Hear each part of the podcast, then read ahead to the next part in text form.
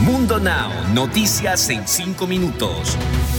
Inmigración, dinero, política, entretenimiento y todo lo que necesitas para amanecer bien informado. Comenzamos.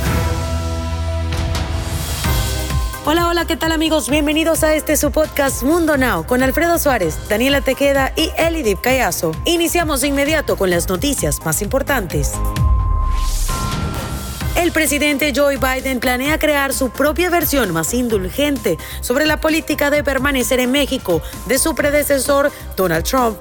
Esta noticia sorprendió a más de una persona, ya que el mandatario demócrata había intentado ponerla cuando asumió la presidencia. La administración de Biden es la que busca implementar el programa que tenía en uso Trump, pero sin el tinte de inhumano. La versión humanizada de aquel controversial programa ha generado debates con los grupos defensores de migrantes, aunque no se ha confirmado, han catalogado como mentiroso al presidente Biden debido a que no creen prudente que se preste a tal política cuando su principal propuesta de campaña fue abolir el programa de Trump.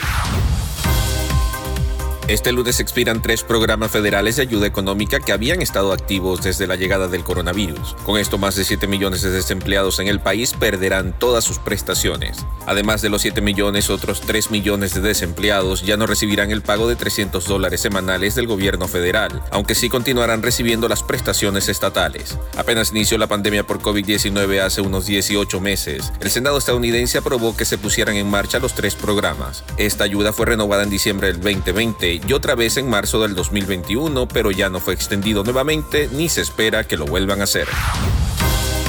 Casi 800 niños de un distrito escolar en el centro del estado de Texas terminan en cuarentena debido a una oleada de casos de COVID-19 en la zona. A menos de dos semanas de que iniciaran las clases, las escuelas del distrito escolar de Lockhart han solicitado tanto a los estudiantes como al personal que retomen el uso de mascarillas debido a un repunte en los casos de coronavirus. Esta norma aplicará para todos los que ingresen a las instalaciones del distrito escolar, aunque habrá algunas excepciones como aquellos que no pueden llevar mascarilla debido a una condición médica o discapacidad documentada. El Centro Nacional de Huracanes advirtió que el huracán Larry, que se encuentra en el Océano Atlántico, probablemente traerá corrientes que amenacen la vida a mitad de esta semana a la costa oeste de Estados Unidos, la cual sigue lidiando con las secuelas del fatídico huracán Ida. Se espera que las grandes marejadas impacten en las islas del Caribe de lunes a martes antes de llegar a las Bermudas, la costa este y el Atlántico canadiense, en algún momento entre la semana. El aviso de pronóstico del Centro Nacional de Huracanes para el huracán Larry estima que el ciclón mantendrá una velocidad máxima de viento de 100 120 millas por hora. Y ahora es momento de que se enteren de sus noticias favoritas. Con ustedes, lo más actual en el entretenimiento.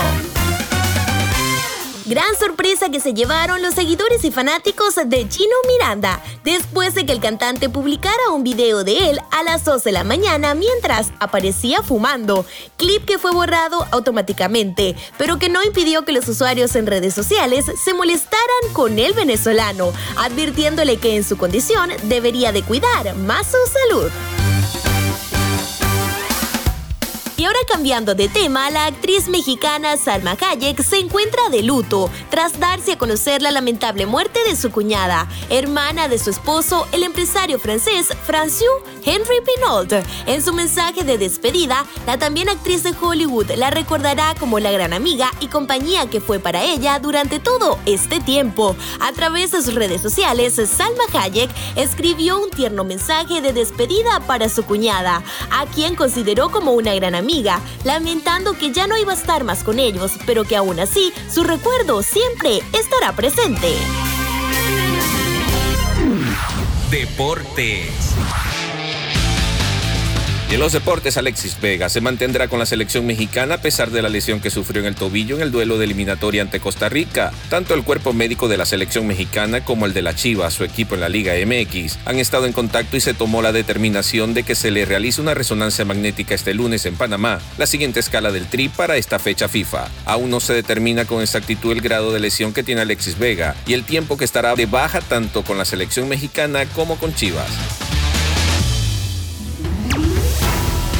Nos despedimos como siempre recordándoles que estamos en www.mundohispánico.com y también en todas las plataformas digitales. La frase Mundo Inspira del día, el amor no necesita ser perfecto, solo necesita ser verdadero. Nos escuchamos mañana.